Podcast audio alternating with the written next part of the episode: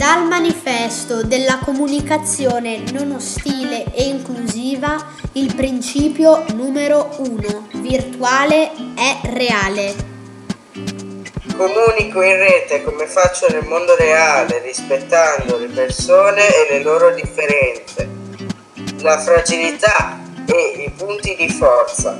Scelgo di includere senza giudicare o discriminare.